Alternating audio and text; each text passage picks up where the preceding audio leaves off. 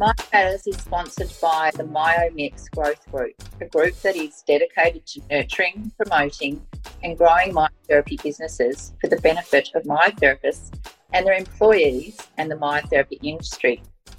If you are interested in growing your myotherapy business, go to www.myomix.com.au to register for the first two meetings for free. Hello, and welcome to episode two of Myo Matters. I'm Catherine Frost, and I'm excited to be joined today by Sher Hetherington and Lucy Frostick.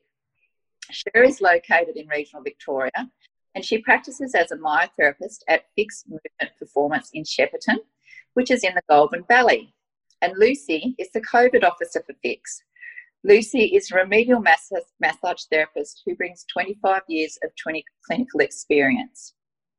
Today, we plan to deep dive into how to attract patients back to our myotherapy clinics following COVID 19.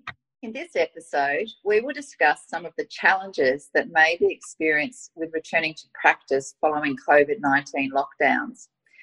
We will discuss strategies on how to prepare for return to practice, and we will look at how myotherapy clinics may have recovered in Queensland. Sharon Lucy, can you tell us about your clinic fix? uh, and how COVID 19 has affected you in regional Victoria as opposed to clinicians working in Metro Victoria?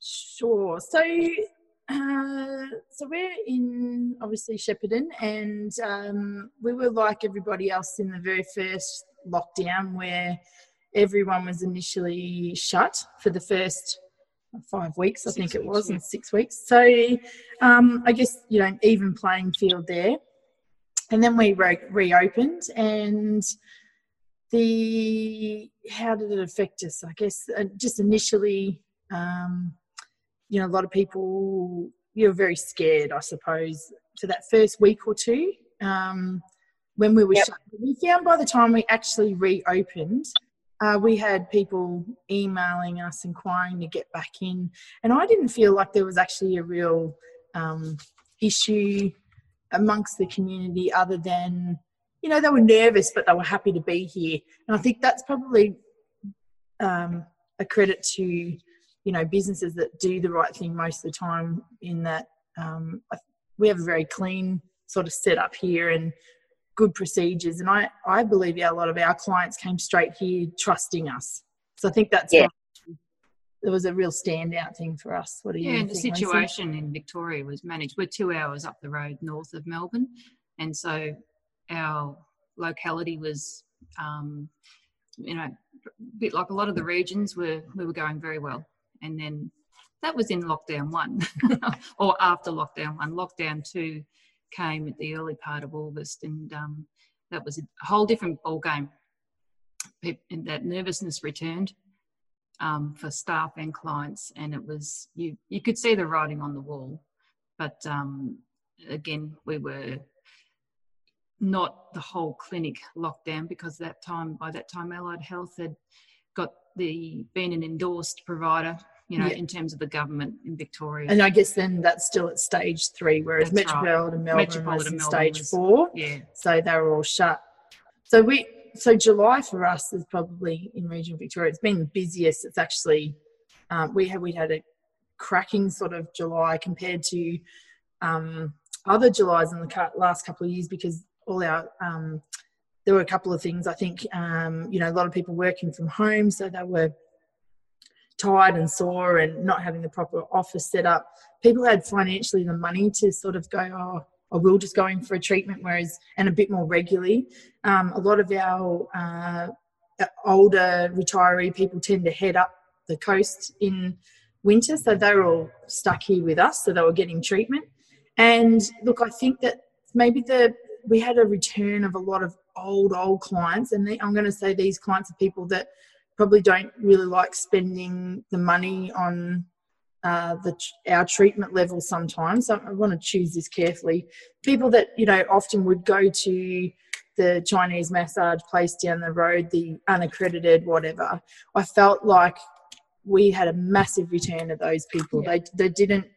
I think again, it comes back to all of a sudden you realise that the things that you normally do are actually valued. Um, I, I, feel a lot of people were coming in saying they just did, actually didn't have the confidence around going to those places anymore. So, yeah. Um, so you know more about yeah.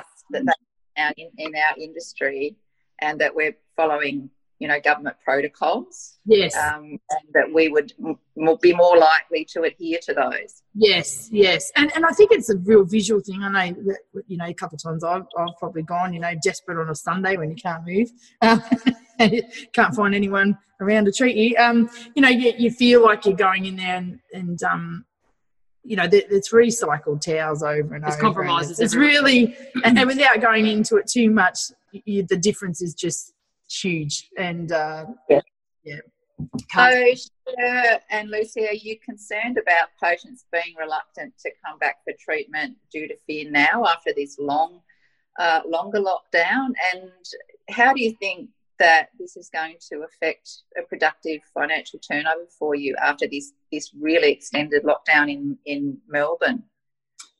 Look, I think that if it's any, if we can go on uh, regional, you know, we treatment wise, we haven't altered. The only time I've noticed it's when we had an outbreak here in, no, we had a potential outbreak here in Shepparton uh, two weeks ago. Everyone would have seen it on the national news. That is the the first time I've actually through this whole COVID thing noticed an actual dip, and that was just because in our community, you know, five thousand people went and got tested within two to three days and because there was that fear that um, we had someone come here sort of 13 days prior to that, and it was all around that truck driver, unfortunately, not um, forgetting that he came to Shepparton, which is a bit disturbing. Mm-hmm. I thought we were a bit memorable than that, but anyway, um, you know, uh, apparently not. Apparently not. Um, but he, um, yeah, sort of didn't give that information, so that meant that we were 13 days behind, probably tracking where this virus may have gone to. So I think just everyone was very vigilant in the town. They just decided to sort of stay home until we got our head around the testing and the numbers and making sure there wasn't actually an outbreak. That's the only time I've noticed the dip in our. Um, so we were for three days last. Was it? Yeah, it was last, last week, wasn't it? it was, yeah. Wednesday, Thursday, Friday. Um, we had fifty percent filling. That's it. That's the only through this whole thing, and that was a very pointed potential outbreak in Shepparton, which, you know, really proud to say this whole GV area, you know, there was three initial cases. There's nothing else has coming out of it. So I believe it is due to the fact that everyone is following the protocol. So it actually does work. I'm a great believer in that. So um, people just have to, you know, myotherapist, you have to get your head around this COVID safe planning. It's very doable. There's plenty of us out there that are really happy to help anybody. Um, I'm even going to put our COVID safe plan uh, on MyoMix at some stage for people to reference. So, um, yeah, yeah. And you know, certainly in Queensland, that's uh, what I've found is that having a, a clinic that um, I guess has a high standard for infection control and is probably going, you know, maybe even above and beyond, that actually is an attractive point to get patients to come in. Um, so I think you're right. Having a you know a COVID safe plan is is really the best way to go, and, and getting the public to know that that's out there. Yeah, definitely. So, Sharon, Lucy, what measures have you put into place to ensure patient confidence, apart from what we just discussed, your COVID safe plan? Um, like do you do surveys prior to attendance? And how did lucy become involved with this um, the covid safe plan?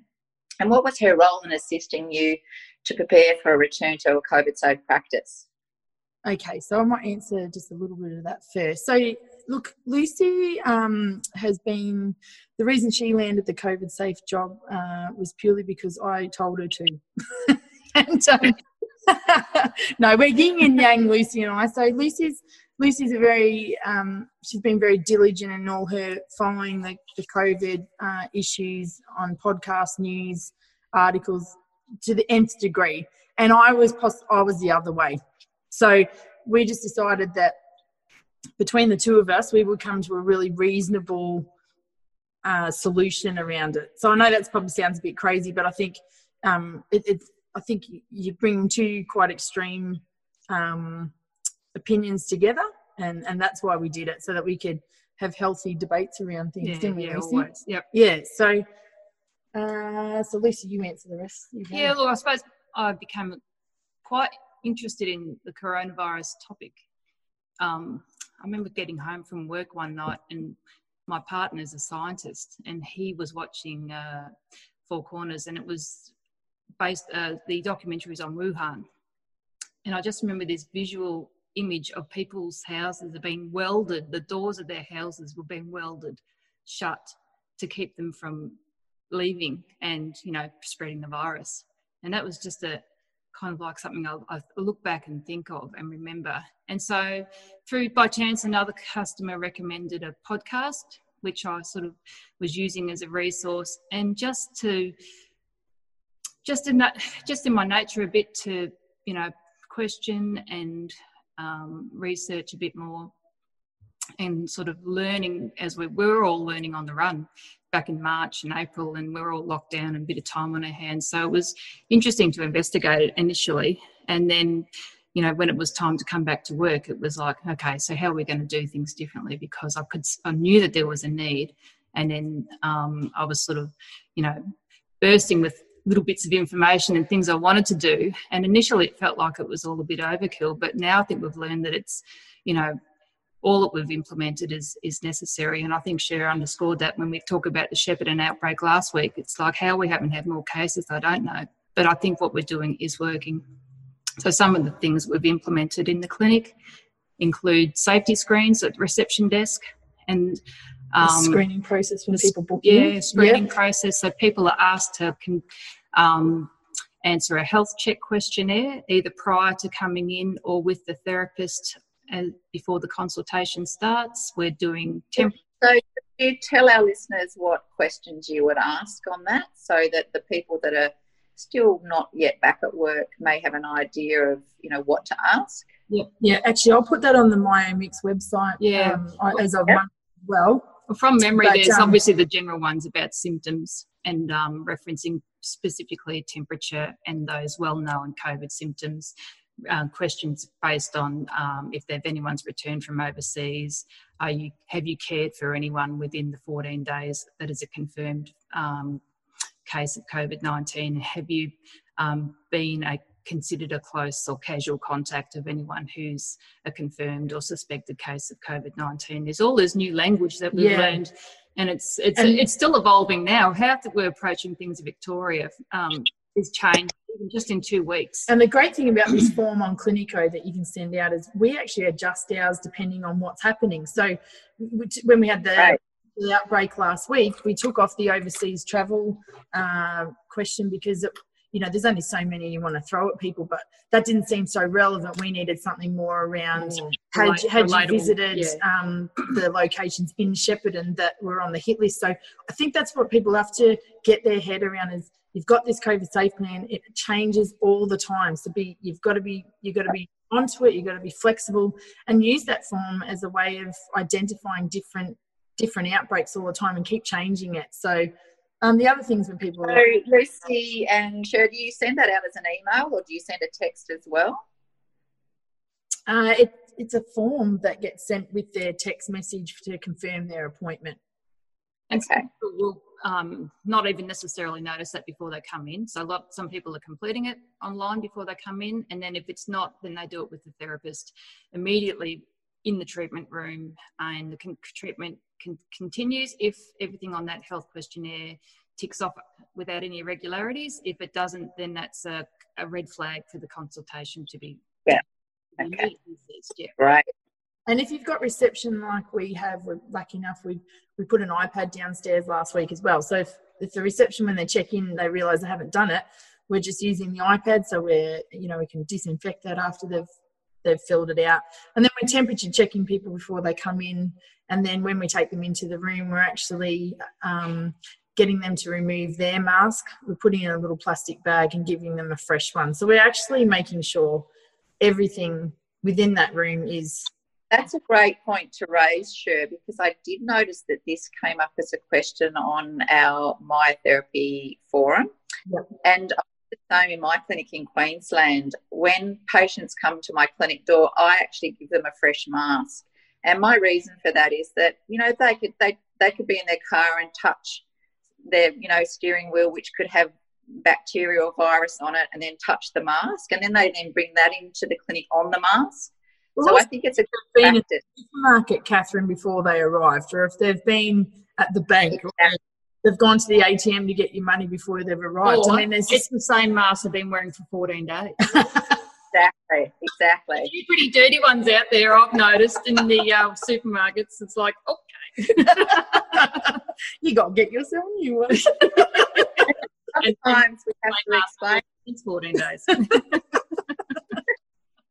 we often have explain it to them because they can't understand why they can't wear their mask. And and that's exactly the right answer. You know that you've been out and about and you could have had this mask for days and yeah, but i think that's a good point to raise for the other all the myos that's still waiting to go back to practice who are asking these questions. Yes. i would certainly as as an ex-nurse, I would recommend giving them a fresh mask, definitely. Yeah. And, and that's that, that was the thing that prompted us was because we have um, MoleMap Australia works in with this clinic as well, and and the lady that works for that is a nurse, yes. so she sort of raised that with us. And is it a is it an actual requirement? I mean, a lot of people I find there's a lot of anger going out there, like, do I have to do that or blah blah blah. It's just like, look, just get make sure you know all the rules, and then if you want to have your variation, I feel more comfortable um, with an extra one dollar, uh, you know, and sixty cents spend on uh, yes. uh, giving them a mask, especially when you know we've experienced what it is like to have um, an, a, a potential outbreak and having you know the the all of Australia kind of watching you with bated breath for a week, and, it, and it's not nice. You know, it's not. Um, I know Metro Melbourne's dub's not great, but I tell you, when in a little town or we're a little mini city or whatever. But when you're a region that gets, um, you know, earmarked for that, you just want to know that you've ticked all the boxes. You know, you just, you know, even if you did proper fine, I just want to hold my head up high and and and and be able to know that we kept our community as safe as possible. And sharing Queensland at the moment, masks aren't mandatory like they are in Victoria for you guys, but they're recommended if you can't socially distance. So I insist that, uh, that my patients wear one in my clinic and I wear one as well. And my reasons for that is that I really reduce the risk. Mm. And given that I have a lot of immunosuppressed patients, I'm, I just explain to them that I'm doing the best thing to protect them, and they're happy with that. And in actual fact, it's brought me more clients because they can see that I'm doing, you know, efforts that other clinics aren't doing. Absolutely. So I, I can only recommend to try to do that if possible. Absolutely. Yeah. And look, we mentioned, we, you know, we're, we're professionals. We're, we're trying to really push the government to understand where we as myotherapists sit in the allied profession. So I think you have to be as professional as you can be. And, and that's an example of it. Um, yeah. Yeah, I'd agree. It stands out when you're doing those very visually obvious measures face masks, and it's an easier one for us in Victoria than it is for you in Queensland because it's mandatory. But no doubt you do get some pushback. But yeah, it's um, well done to you for managing that. But it's I think it's a sensible move, and it's I think it's the big difference. It's certainly probably been the thing that's turned us around in Victoria, apart from the socially distancing. But the masks is a big one. Sure, and Lucy, how are you marketing yourself um, for for the return to practice, or how did you do that um, following the lockdowns, just so that you can give some insight to you know Metro colleagues who are still not back in their clinics. Um, for instance, did you do that online, Facebook, emails, texts? Can you sort of give some insight into that?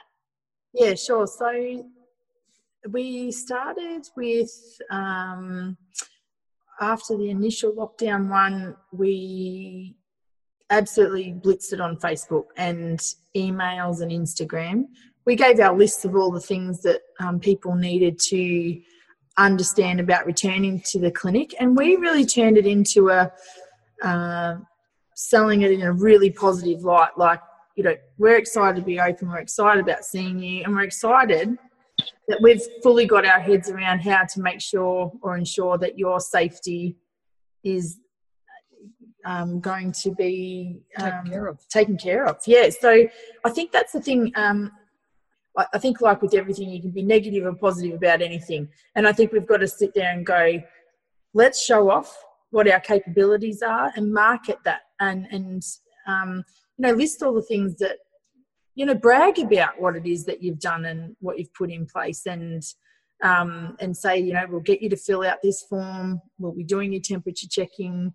You know so i think it's actually a brilliant marketing tool. Like you said um, catherine uh, in the last question you actually gained clients because of the reputation that you're gathering around um, following the right procedures. So I say celebrate it as much as you can through your social media or whichever way you um, promote to clients, if it's the paper or whatever. But I would just really um, make them think, you know, you've got this. And it will end up being a brilliant way for you to market yourself professionally. So, for those my therapists who have just returned or are still waiting to return to practice, we hope that you may be able to integrate some of the ideas that we've discussed today into your own COVID recovery plan. Speaking from my own experience, you will recover and you will become experts in infection control protocols. Thank you, Sharon Lucy, for joining us today and for sharing your own COVID experience. In the next Myo Matters episode, we will ask what does a COVID safe clinic look like and how can we use this to our advantage? Thank you, listeners. It's goodbye from me and from Queensland. I wish all our MA colleagues in Victoria a smooth and safe return to practice.